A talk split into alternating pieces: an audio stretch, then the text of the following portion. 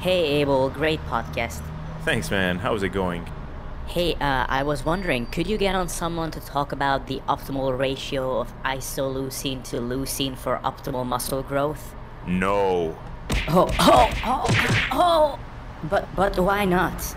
In the Sustainable Self Development podcast, we are only micromanaging stuff to the extent that it's actually serving us.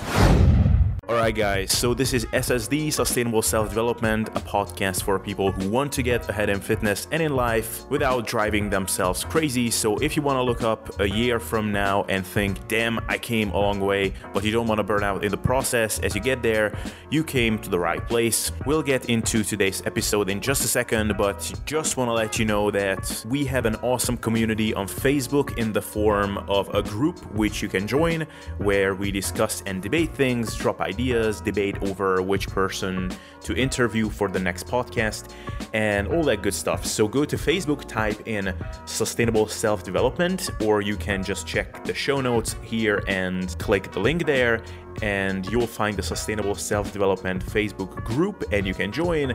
Also, not sure where you're listening to this right now, but this podcast is available on a variety of platforms iTunes, SoundCloud, PodBean, and YouTube. You can find it on all of these platforms if you just type in Sustainable Self Development, because luckily nobody is weird enough to name themselves in such a way except me. So look me up on these places and follow the show by subscribing so that you don't miss future episodes. And with that, let's get into the show. Alright, guys, so in this episode, let's talk about rest day macros and rest day calorie intake. Uh, should you eat the same amount of food every day, regardless of whether you trained or not? Should you drop your calories by a few hundred if you don't train, or should you slash your calories by a thousand or two thousand and do a protein sparing modified fast if you don't train? These are the questions we will be attempting to answer in this episode. And, uh, you know, as a short intro, there is a lot of interesting talk around what you should eat around your workouts, how to time your protein before and after you train, whether or not you should have carbs around your training. And we also talk a lot about general energy balance, as in, are you in a calorie deficit or in a calorie surplus over the long term? But there is generally less talk about rest days on the days when we are not pounding the weights in the gym. And you can hear various kinds of approaches here. Uh, some people like to eat the same amount of calories every single day with roughly the same amount of macronutrients. Some people like to recommend changing your calorie intake drastically from training days to non training days, where on training days you might be eating several hundred to a thousand calories above your non training days.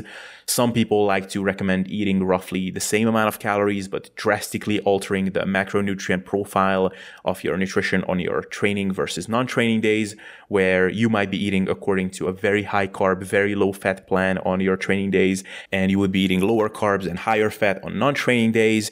And what I'll try to do here is look at this picture from a couple of different angles. First from a physiological and more practical angle, and then from a behavioral slash psychological angle. So, before we dissect this idea, let's take a second to reiterate some hard rules or at least mantras that are good to keep in perspective at all times. So, for one, when it comes to fat loss or just managing body fat, the most important thing that rules almost everything in this regard is long term energy balance. And that is, if we were to take an average of your calorie intake over the course of your past 7 to 14 days, was that intake higher or lower than your requirements? If it was higher, then over time you'll gain some body fat. If it was lower, then over time you'll lose some body fat. Is this the only thing that determines how much fat you'll lose? No, if you do resistance training and in the meantime you eat a high protein diet, you will gain more muscle and less fat if you eat more calories than what you need and you will lose less muscle or no muscle at all if you eat less calories than what you need. Can the way in which you distribute your calorie intake on training days as opposed to rest days have an impact on this? Sure. If you did some really extreme manipulations or you did something really stupid, such as ate only one day a week and fasted for the other six, your body composition results would be very different probably than that of the person who ate food on all days of the week, even if your calorie intake and protein intake were the same. But otherwise, the difference in body composition between eating the same amount of food every day and changing your calorie intake from day to day would be pretty darn slim. The other big fundamental thing to always keep in mind is that how drastic the differences are that you can induce by nutritional manipulations when it comes to body composition as a natural trainee are also quite slim. So there are some unique cases in which someone has some food allergy or some unique situation with glucose dynamics and insulin sensitivity, which makes them tolerate high or low carb diets much better. But other than that, the rate of diminishing returns is very severe. I mean, if over time your calories are in order, you're getting in enough protein, your fats and carbs are in a reasonable proportion so that your energy levels and hormonal profile is not compromised, and you're eating an overall healthy diet, then that's 95% of the ball game. Unless once again you do something really silly and almost intentionally go out of your way to screw up something like again eating once a week only the impact of how you micromanage your nutrition is very small so with that let's talk about what happens on a rest day as opposed to a training day, or at least what we can suspect happens with pretty good degree of confidence. And then let's look at how that could modify what we do with our food on these days. So let's start with a bit of a physiological overview. There are two concepts that often come up in nutritional conversations when it comes to training days as opposed to non training days and the nutrition around these periods. And these concepts are nutrient partitioning and nutrient timing. And they often come up in the same conversation because basically what nutrient partitioning describes is what your body does with the calories that you consume. And then in the case of nutrient timing, we are talking about how to manipulate this phenomena. So let's touch on nutrient partitioning first. So in a normal setting, if you're just a person sitting around, not physically active, then your body will take the amount of calories that is needed to satisfy all its biological needs, basically to keep you alive, healthy, and well functioning.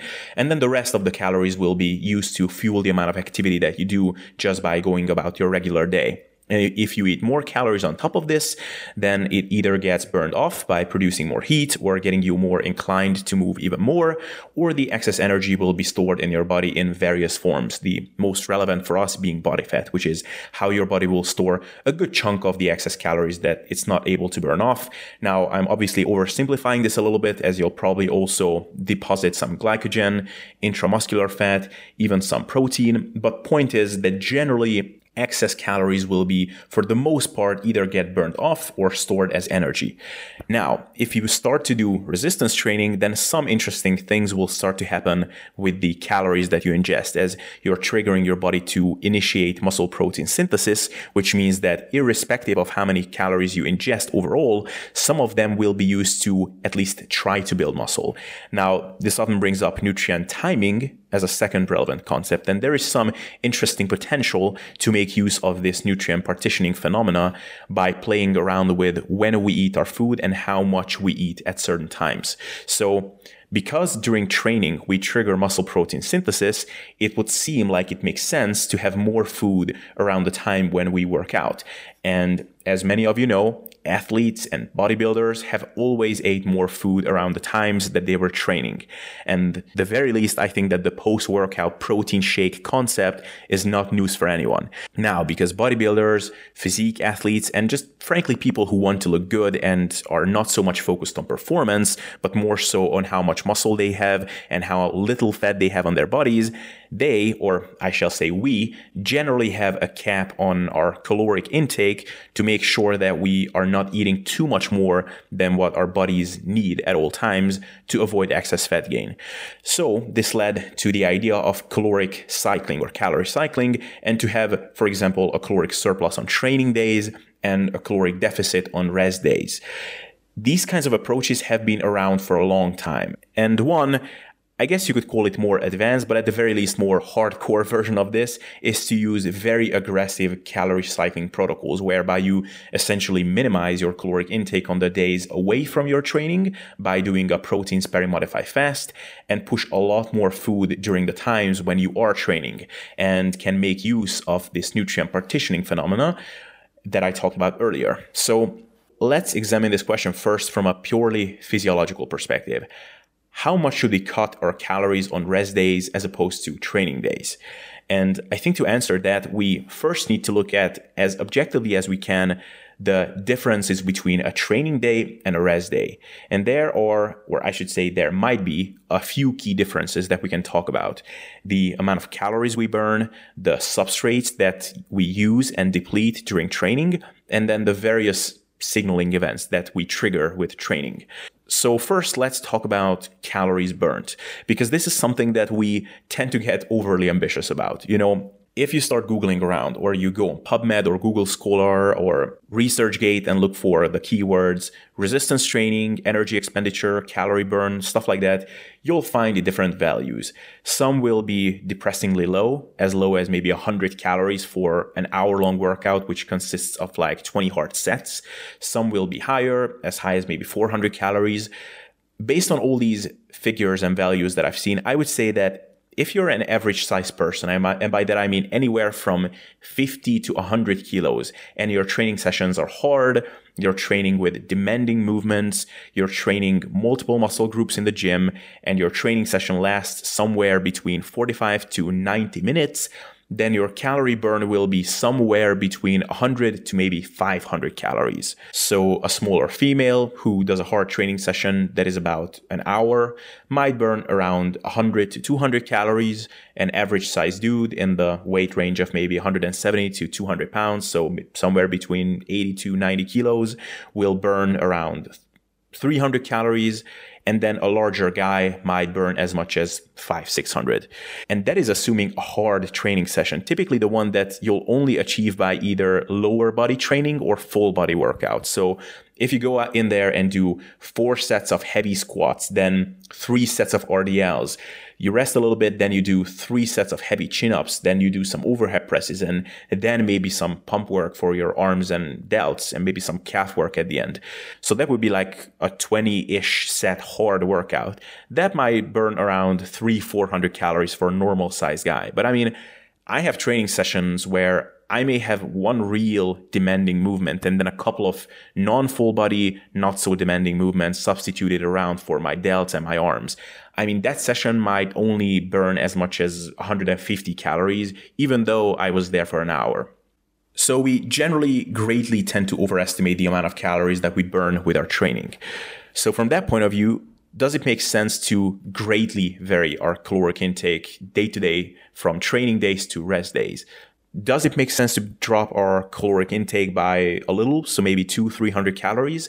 It might be if our daily rhythm and activity levels are pretty much identical on those of other days. And the only somewhat significant difference between our energy expenditure was the training session we did. But if you're like me, I actually tend to generally be more physically active on the days in which I'm not training. I'm more likely to go for random walks. Sometimes I go for small hikes on a nearby mount- mountain with others. I go out more in the evening and walk around in the city. And those things might well burn more calories than doing 15 to 20 sets worth of lifting in the gym. Does it make sense to drastically vary the proportion of carbohydrates to fats from rest days to training days? Well, this brings us back right to the previous point. If you only burn, say, 300 calories with a real hard training session, even if all of those 300 calories came from carbohydrates, which it almost certainly didn't, even that's at most like 75 grams of carbs, which is not negligible per se, but it certainly does mean that it makes very little sense to have drastic alterations in your carb intake, where on a rest day you'd have only 150 grams of carbs, and on a training day you'd have 450.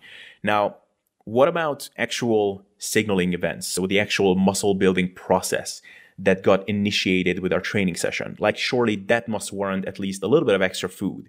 And I think from the research that we have on the topic, that is indeed a very reasonable statement.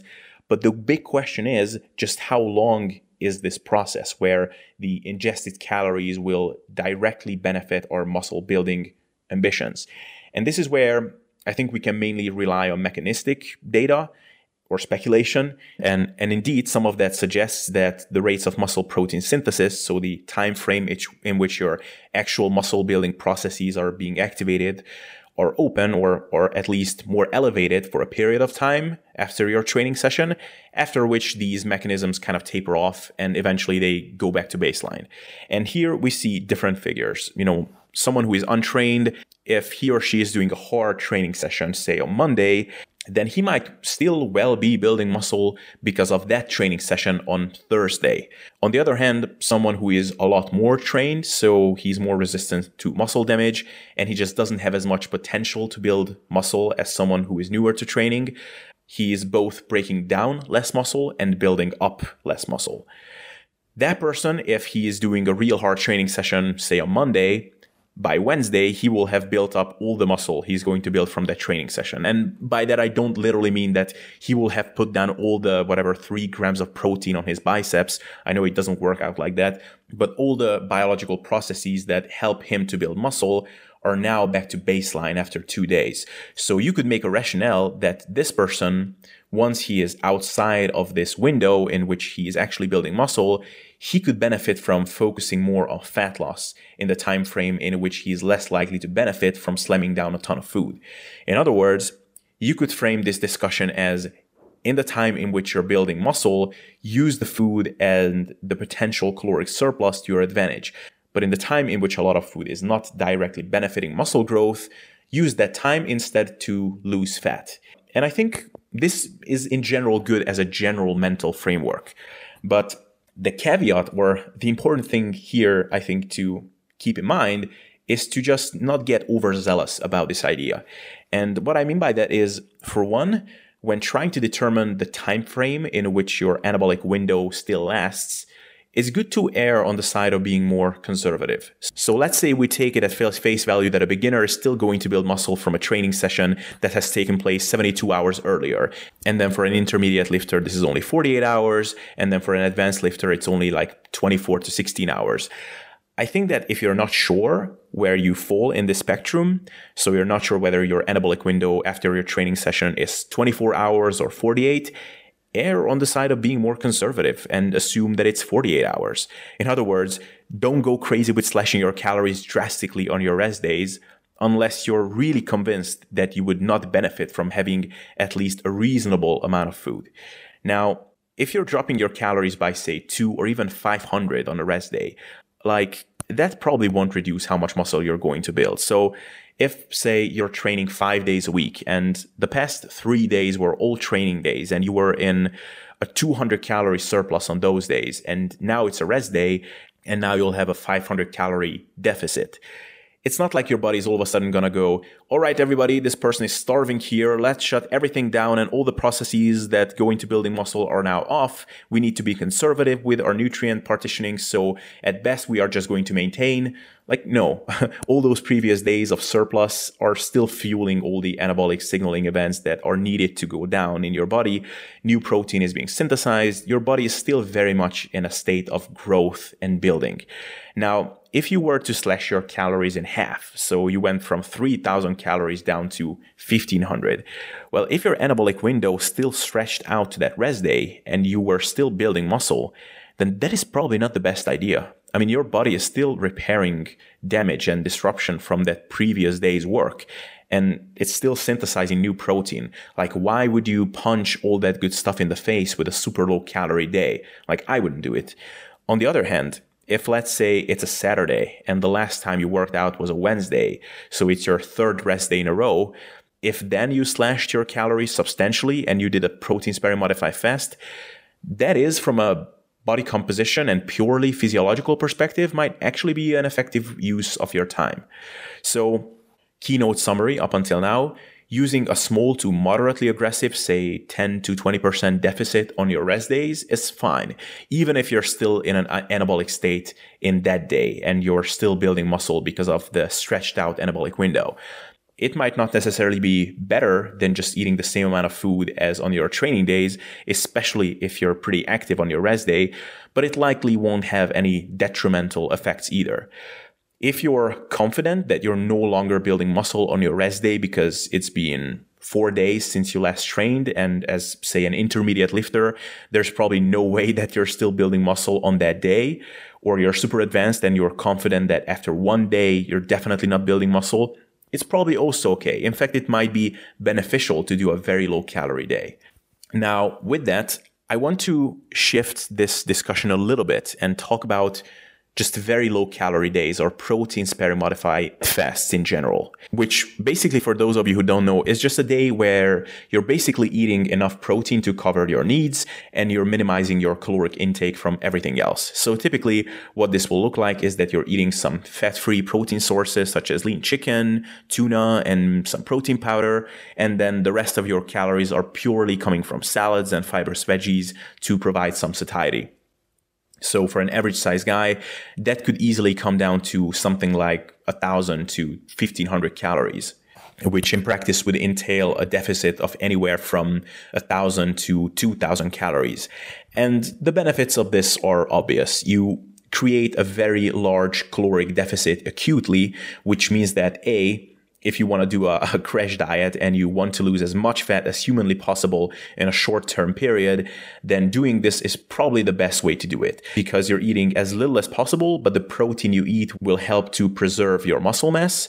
Or if you don't want to do a crash diet but want to lose fat at a moderate pace, if you do this kind of protein sparing modified fast on two days a week, let's say, you have created two to 4,000 calories worth of deficit by dieting only two days out of seven, which means that for the rest of the week, you can eat normally, which definitely has its set of physiological benefits. For example, some of the metabolic adaptations that take place by low calorie dieting perhaps are less likely to manifest because the body to put it very bro scientifically, has not as much time to ring the alarm bells that you're in an energy deficit and reduce your energy expenditure correspondingly if you're only doing that once or twice a week. Also, you may be able to train harder and have higher quality workouts if you're able to keep your calories high during most of the week and only drop them significantly on one or two days a week. And this can, of course, help someone to hold on to more muscle mass more effectively during dieting. And then the rest of the benefits are mainly psychological, as for a lot of people, at least it's been reported to be better to be able to eat normally for most of the week and then only push through one or two tough days, especially because after a day of fasting or eating very low calories, you can actually literally look leaner the next day. Even if most of that extra leanness is due to water loss and reduced bloating, it's psychologically rewarding and nice to get an instant feedback that, dude, your diet clearly works. Now, what's interesting is that there are also potential utilities of doing this type of low calorie dieting once or twice a week during maintenance or on a lean gaining phase where you keep your calories nice and high for most of the week and then you drop your calories significantly during one or two days so that your calorie intake over the course of the entire week stays at what you would intend to have as your overall general caloric intake. Uh, my buddy Mario Tomic, for example, did this during his lean bulk, where he ate about 3,000 calories during his training days, and then he dropped his calories down to 1,000 on the one rest day that he had. So this way, his overall calorie intake would average out around 2,700 or so. And the potential rationale here could be that one, during his training days, he will benefit from the extra food, where all the nice processes are triggered for building muscle.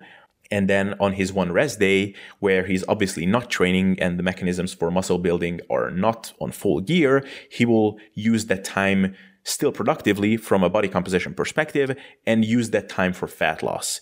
So over time, if all goes well, he will experience more of a recomposition effect. And, you know, I think that using calorie cycling in this more extreme format is a nice little tool. It's almost like a hack that we can use strategically in certain situations. I think the whole concept that we can acutely catch these little time windows when we can push for maximal fat loss while still making use of the general high calorie environment during the bulk, for example, which could allow us to stay leaner during the bulking process is a really cool one. Like I said, it's also potentially a cool little hack to essentially squeeze in our week's worth of dieting into a day or two. Um, but with that, let me talk about some of the psychological considerations in more depth behind all of this. You know, in a general sense, what does having super low calorie days do to our psychology? And if you have followed my work for a while, you'll know that I am aware of the food preoccupation and the obsessive behaviors around food and the disordered eating patterns that can develop when someone has dieted a lot or dieted for too long in the past.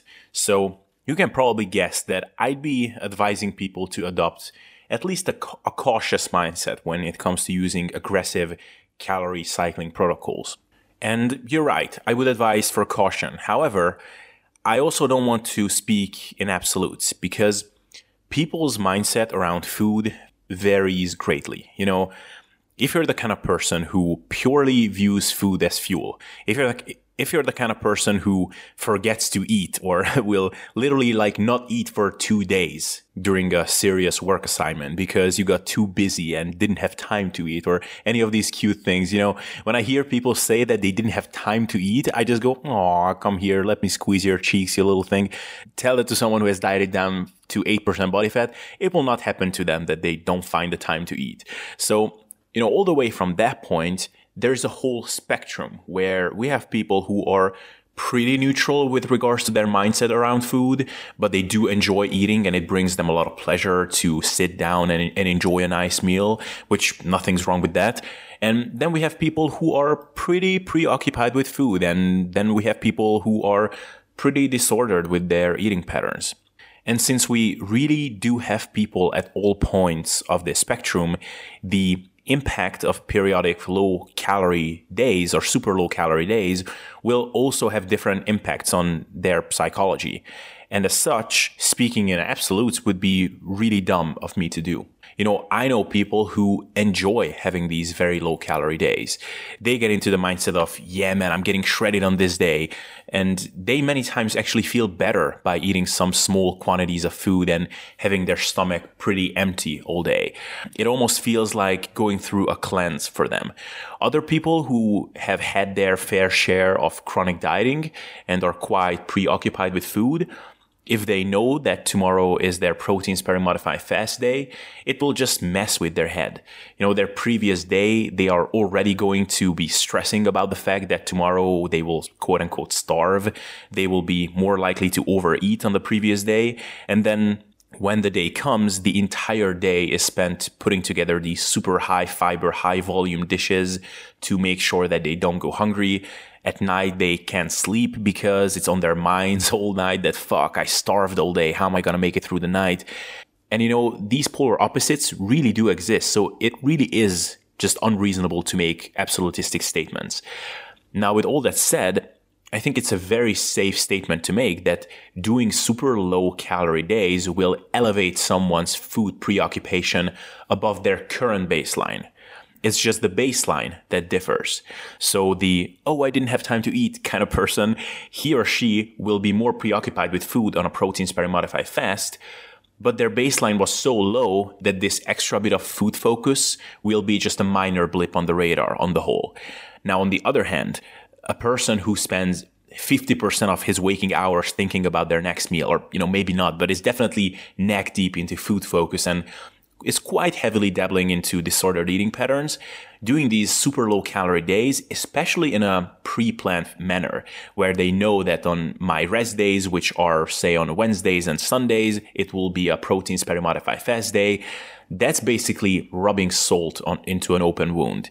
It's like the like a sad song, like the song "Someone Like You" by Adele. That's going to invoke some sad thoughts in most people. But if some if someone is having the time of their life, you know, they are smiling and laughing 24/7 and everything is perfect, they won't even notice that song playing in the background.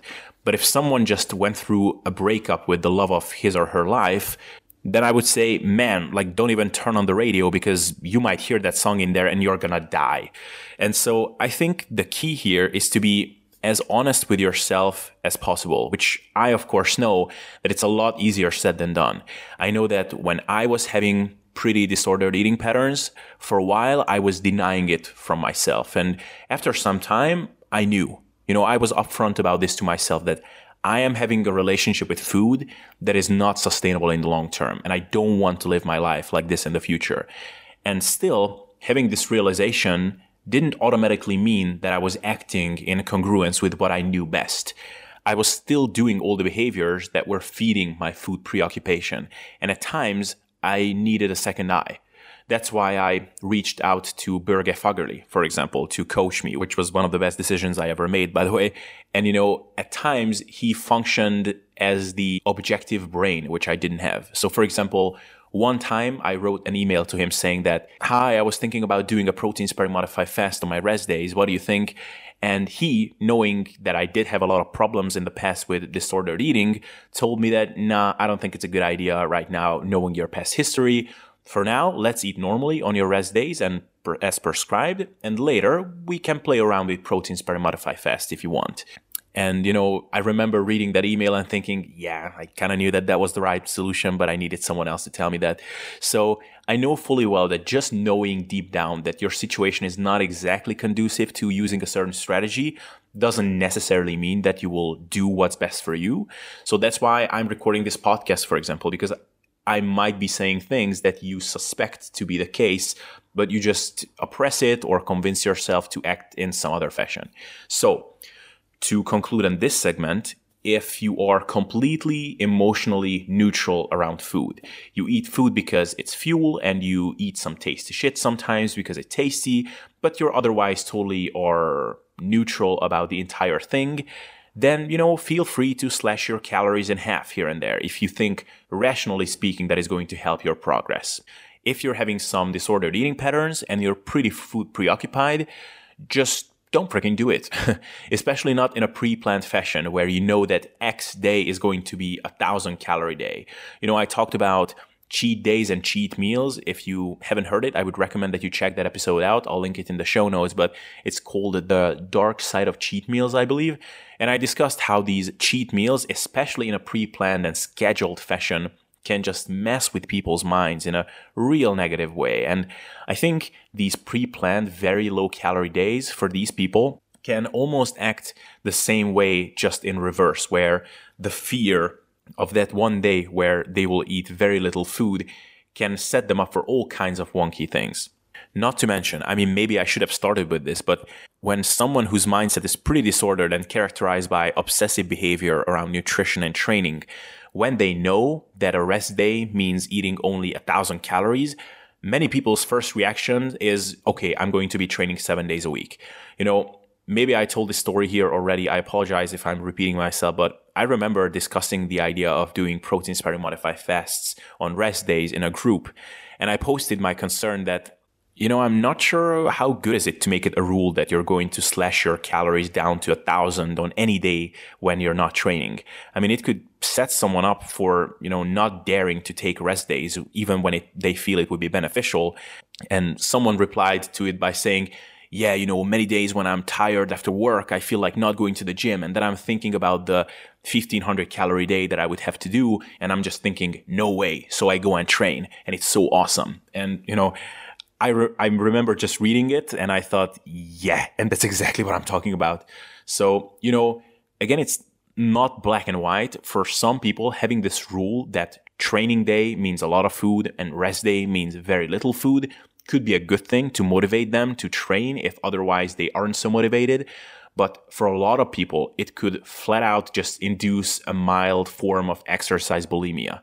And I have seen some people get so obsessed about this. I had a guy, you know, asking my help, and you know, he said that uh, he almost passed out because he was doing his 1200 calorie day because it was a rest day, but he was freaking helping out with some house moving or something. So he was carrying heavy furnitures and bags up and down the stairs all day like I heard this story and I didn't know whether to laugh or cry. Like the poor dude was probably expending like 4,000 calories on that day and he was starving himself because he didn't do his 10 sets of lifting in the gym. Um, the other thing I want to touch on is if you just take the concept of eating a lot on training days and eating very little on rest days and sort of translate this to real life language, basically what you're saying is that on your training days, you should push yourself hard. And on your rest days, you should push yourself even harder. I mean, if you think about it, the average person on his days when he's not training, those are the days when he might go out to eat with his family or friends or to go out to a bar for a beer or two. That's when they generally want to loosen up a little bit. I mean, if I think about what a lot of people that I know do who get great results. They are doing really well, but they are very much living the average Joe type of lifestyle.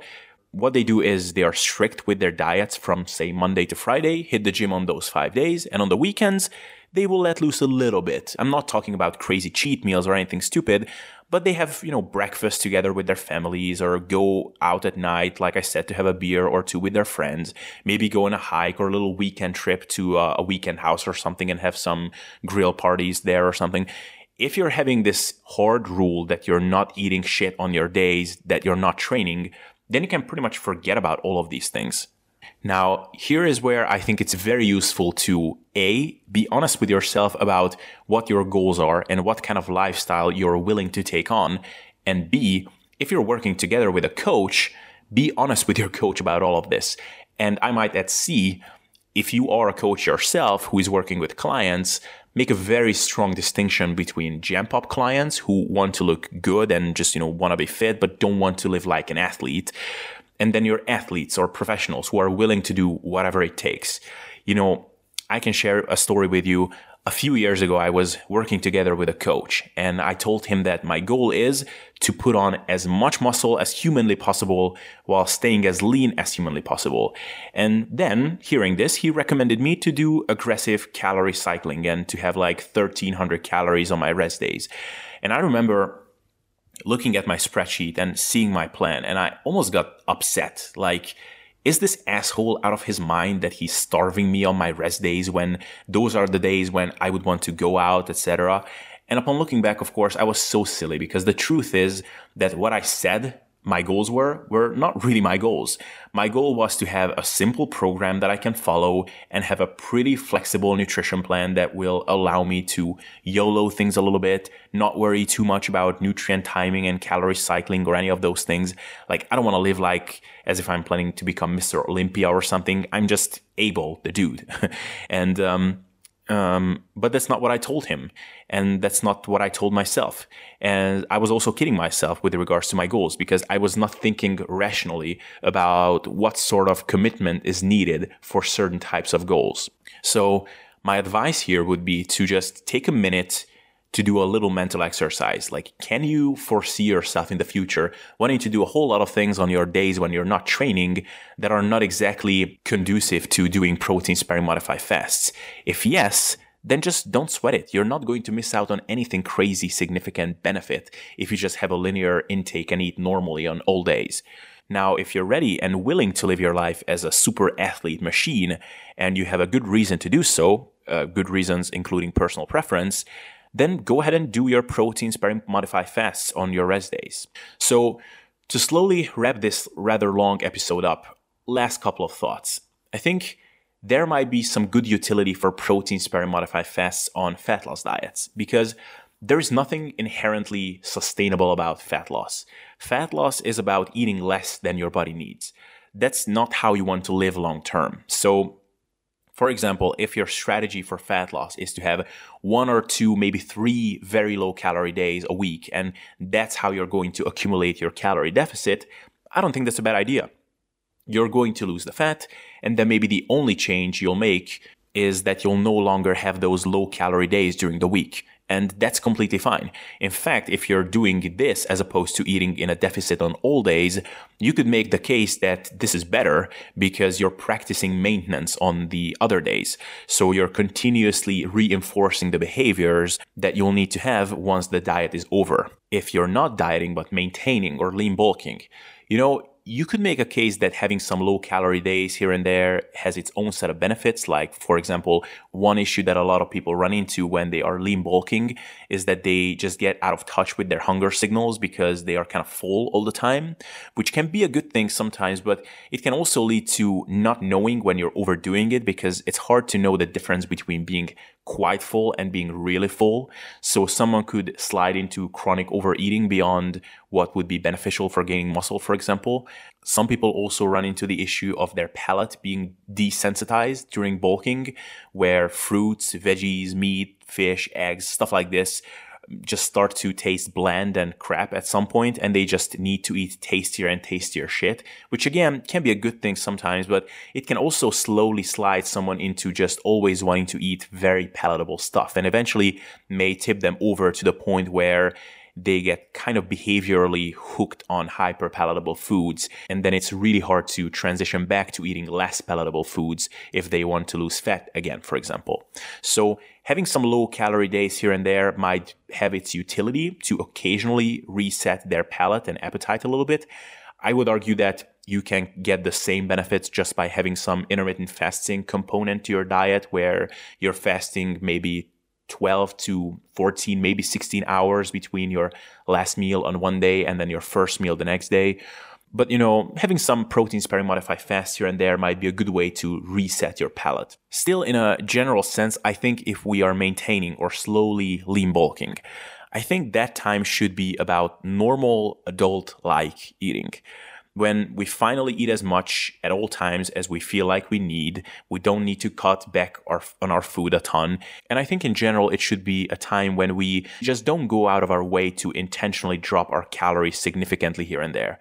I mean, in fitness and body composition oriented nutrition, we have enough problems and enough stuff to worry about. Like, we are definitely more conscious with our food selection and eating habits than the average person we already have our habits and little rules that we implemented with years of conscious con- conditioning and training.